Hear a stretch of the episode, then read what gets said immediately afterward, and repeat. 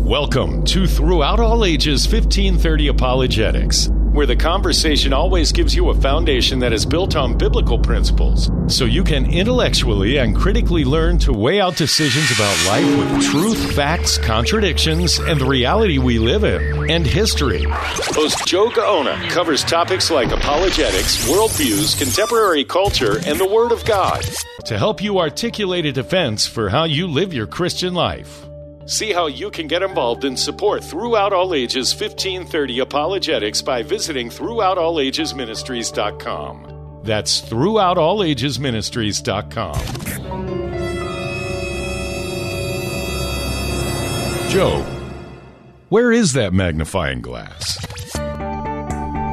How are you doing today? This is Joe Gaona with 1530 Apologetics throughout all ages. We're here to look at world views, to test them, to actually lay them on a scale and use truth as our identifier of how they weigh out. Now, as we look at these world views, we want to look at history, science, archaeology, and philosophy against the reality that we live in and see if our worldview can stand up through scrutiny, through the laws of logic, the law of non contradiction. And so that's what we do here with 1530 Apologetics. Today, our conversation, we're going to talk about deconstruction. It's something that's been uh, talked about more fluently as the years progress. It is a young word, deconstructionist, deconstructing your worldview.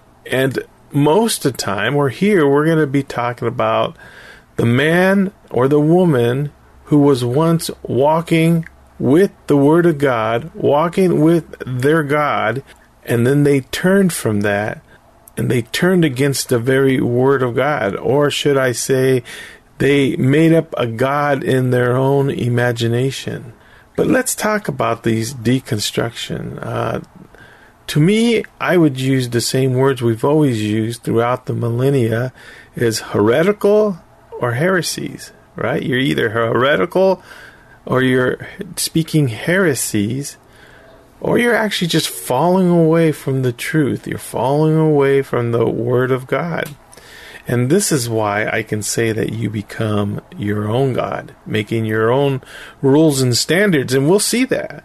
Because if you are not standing on a foundation of truth, if there is no certainty, then everything around you, of course, is like the atheist, is like the man just living for the day, wondering, does it really matter what I feel or what I believe? I just kind of just taking the steps forward just like an animal would and hope I can find some some kind of goodness some kind of beneficial uh, surplus for me by the time I reach my life. And so, this is what we're talking about here today. When we talk about deconstruction, it's applied to the process of questioning, doubting, and ultimately rejecting the aspects of the Christian faith, right? The Protestant evangelical truths the orthodox of Scripture. You must know that deconstructing has been going on since the very early beginnings of Scripture. We read it in the Bible. We read about those who wanted to take Jesus and his word and what he said and make it something different. We hear of mysticism being in the Bible itself. We talk about the Gnostics who say, well, they have their own treasures. They have their own interpretation. There's a certain way to get to where we know how to get to, and you must come and follow our ways in order to get there. There were those who would come against Paul as the apostle, and they said, You are an apostle, and they came out against him. There were those who told John in the congregations who were pastors of certain churches who said, We don't want you to come and fellowship at our church. We don't even want you to be a part of this church or come and fellowship with us. And you see, we find this happening as you go throughout Scripture. You know, this is one of the things that Paul talks to the First Corinthians, the Corinth people about, because they were looking at the Scriptures and they were going, "Well, hey, um, we're full of love. We're supposed to love everybody. God is love." And here we have in our very congregation, the son is living with the father's wife, and they're having a relationship together. Now, the church was looking at that and going, well, hey, this must be normal. I mean, who are we to say anything? But no, we find Paul actually confronts them, confronts Corinth and says, What are you doing? I'm not even there, and I can tell you that it's wrong according to not me, but according to scriptures, according to the Word of God, according to what Jesus made known to us, according to the Holy Spirit. You see, deconstruction is only good if there's an arbitrator that's bigger than you and I. Why is that? Because if you're deconstructing, what are you deconstructing to? Are you deconstructing to absolutes? No. You're deconstructing to opinions. And this is why the certainty is not there, and there is no arbitrator. And then you're just living your life any way you want, and you're trying to build some type of truth on that. But as we see, even if you take any other God or any other eternal being, there's reasons why we choose the Christian God. It's not just because we need something bigger than I. I, I would then go to Hinduism, to this pantheistic type of God that they believe in. But there's a reason why you can't do that, and we'll get to that as we talk. But I want to read a couple verses to know that this is what we're talking about when we're talking about people that are falling away. Um, certain behaviors begin to happen, and you get into this slippery slope where, as you're weighing out truth, and that's what I say here, as you weigh out the truth, maybe you might not understand everything, but you're weighing out your truth from the Word of God compared to any other worldview, and you're seeing where the scale falls and where it lands. And as you see the, the weight of the arguments, the justifiable answers, and as my weight, my scale is going farther and farther down, and another worldview is coming up, I wouldn't keep on standing on that worldview. I, I would jump on to the worldview that makes more sense at this point until I can find another worldview. But just to jump off of all worldviews just to jump off everything and say, I'm just going to start walking. We can do better than that with wisdom and knowledge that we got over the last, you know, thousands of years that we've lived as humans. We have people living before us that we can look at what they went through, what they what it's been like for them. And we can hold this on a scale to see where we stand as we're deconstructing don't jump off all the way up in the air where you're not standing on nothing. But hold on to what is more justifiable until you can find a better answer. That that seems logical to me. I think we do that in everyday's life. We don't just go out and buy any car, but we're looking for a car that has a foundation, something that's not going to break down, something that's going to hold us.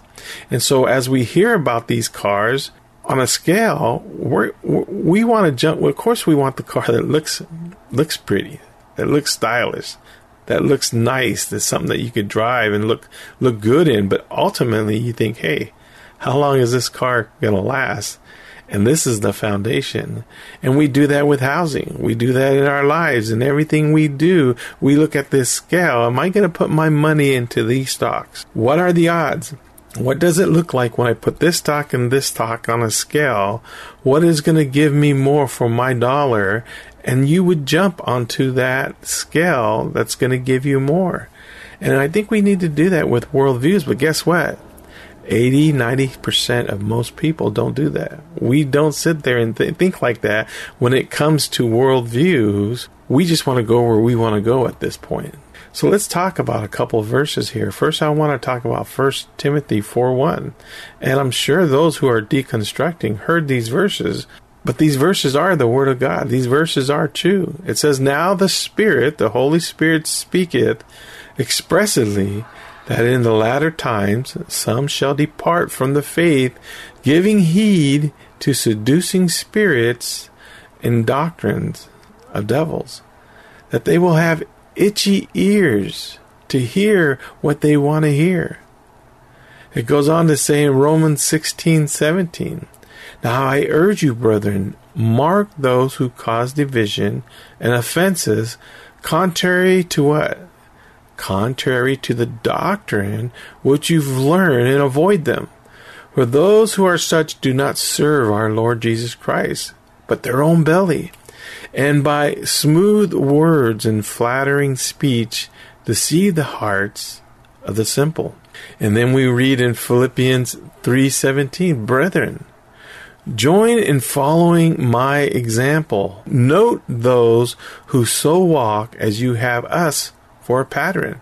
For many walk of whom I have told you often, and now tell you even weeping that they are enemies of the cross of Christ those whose end is destruction, whose God is their belly, and whose glory is in their shame, who set their mind on earthly things. Now, when I hear and talk to these deconstructionists, everything those verses said makes sense to me. I hear that coming from them. And so I want to talk about six or seven points of how we value the Word of God on a scale, right? A scale of truth. And the first one I want to look at is the, look at is the Christ, the Christ. Why the Son of God? Well, this Jesus was needed for three essential reasons. One is personal. The other is that he would show he's real, and that the other one would show why he became personal with mankind. And so, first, I want to talk about personal. We need to establish this because everything around us that we live has personal relationships, has a mind of somewhat, nothing compared to the human mind. We know that. But it's personal. His creation, God's creation, is personal. So, this Jesus, he became personal. This Logos, this Word of God, this Jesus recognizing he came down to earth that there would be no excuse for you to say you have never seen God, but that Jesus would say, You've seen me, you've seen the Father. This is that personal relationship. It tells us in John 1 9, the true light, which lights every man that comes into the world. He was in the world, and the world was made by him, and the world knew him not. And this word the Logos was made flesh and dwelt among us. That's important, guys. This is Joe with 1530 Apologetics. Stay with us as we continue talking about deconstruction. Don't go away because there is much more to come with Throughout All Ages 1530 Apologetics on K Praise. Throughout All Ages Ministry, 1530 Apologetics goes into the public high school to build up the students' character to intellectually think about their worldview and weigh it with truth. Studies show 75 to 85 percent of all college students who grew up in a Christian home are walking away from their faith. For more information about 1530 Apologetics, go to throughoutallages.com. Welcome back to Throughout All Ages 1530 Apologetics. And now, here's your host, Joe Gaona on K Praise. Thank you for being a part of Throughout All Ages and being here on the second half as we talk about deconstruction and what that means and what I see in the Bible that really holds a stone, holds a weight against those who would try to de- deconstruct because the Bible has contradictions. That the Bible doesn't have enough truth, that the Bible doesn't have a foundation to lay your lives upon. That would be called the sufficiency of the scriptures. Because here he established that he wants to make himself known. He had did this in the Old Testament in a certain peculiar way, but now he wants to dwell among us. And I like that word dwell because it's a picture of a tabernacle. It's a picture of Israel taking this tabernacle that God told them to make, and that wherever that tabernacle would move, you would move with it, knowing that you were fellowshipping with the tabernacle of God. And here Jesus says, I want to come and dwell among you. I want to come and tabernacle with you in fellowship and communion. You see, Jesus didn't just come from thin air one day. This was predicted. This was prophesied, future telling thousands of years before it even happened. That this Son of Man made himself known in the Old Testament, that this Son of Man, this Son of God, made himself known in the Old Testament. This is why when the religious rulers of the day were talking to Jesus in John 8 56 and 58, he says, Your father, Abraham, rejoiced to see my day, and he saw it and was glad. Well, then the Jews said to him, You are not yet fifty years old, and have you seen Abraham? And Jesus said to them, Most assuredly I say to you, before Abraham was, I am. And that's extraordinary. And the way that God wanted to work to reveal himself was through revelation. That slowly but surely God began to reveal himself of how he wanted to show us who he is and his nature and his attributes. And here Jesus is saying the very same thing in Exodus when Moses says, What shall I tell the people when they ask me, Who has sent me? That was God Jehovah, God Yahweh, that said to Moses, Tell them that I am, that I am sent you, the existing one, the one who is all things. And here we find Jesus quoting the same verse. When we talk about Jesus, he was very personal. In the history, we can see with his friends, with the family, and the people around. He stood before religious leaders, kings, governors, shepherds, doctors, tax collectors. He stand amongst them all because he wanted them he wanted them to see that he was no doubt personal. And when talking about his miracles, Bart Ehrman says this whatever you think about the philosophical possibilities of miracles, it is clear that Jesus was widely reputed to have done them. And Jesus probably did have some pretty amazing encounters with people believed to be demon possessed. His ability to cast out demons was seen as a characteristic of his ministry. On numerous layers of our tradition, Jesus is said to have healed those with various elements. It was the same Redeemer that Christ who said, There is no other way to get to the Father but by Him. How intense is that? Is that here this whole world full of gods of all sorts. And now Jesus is laying a line on the ground and he's saying, I am the only way to get to heaven. I am the only way to get to the Father who laid this line on the sand that came out and said, There is no other way to get to heaven.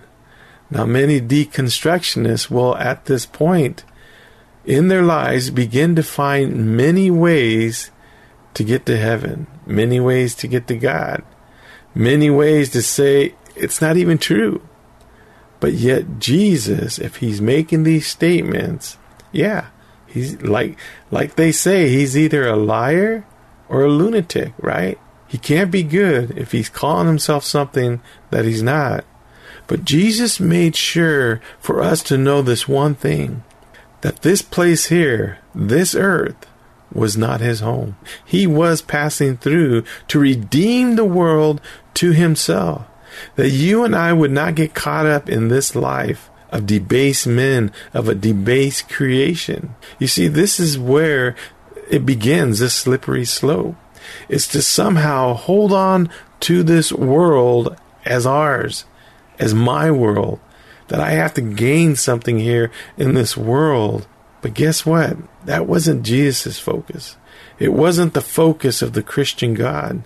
His focus was that we would be a pilgrim here, that we would walk through here, but that He would restore all things, and that there would be no more sickness, that God would restore all things once again, that there would be no more sin in the world, that we are just pilgrims passing through to not hold tightly. You're going through suffering. You're going through shame.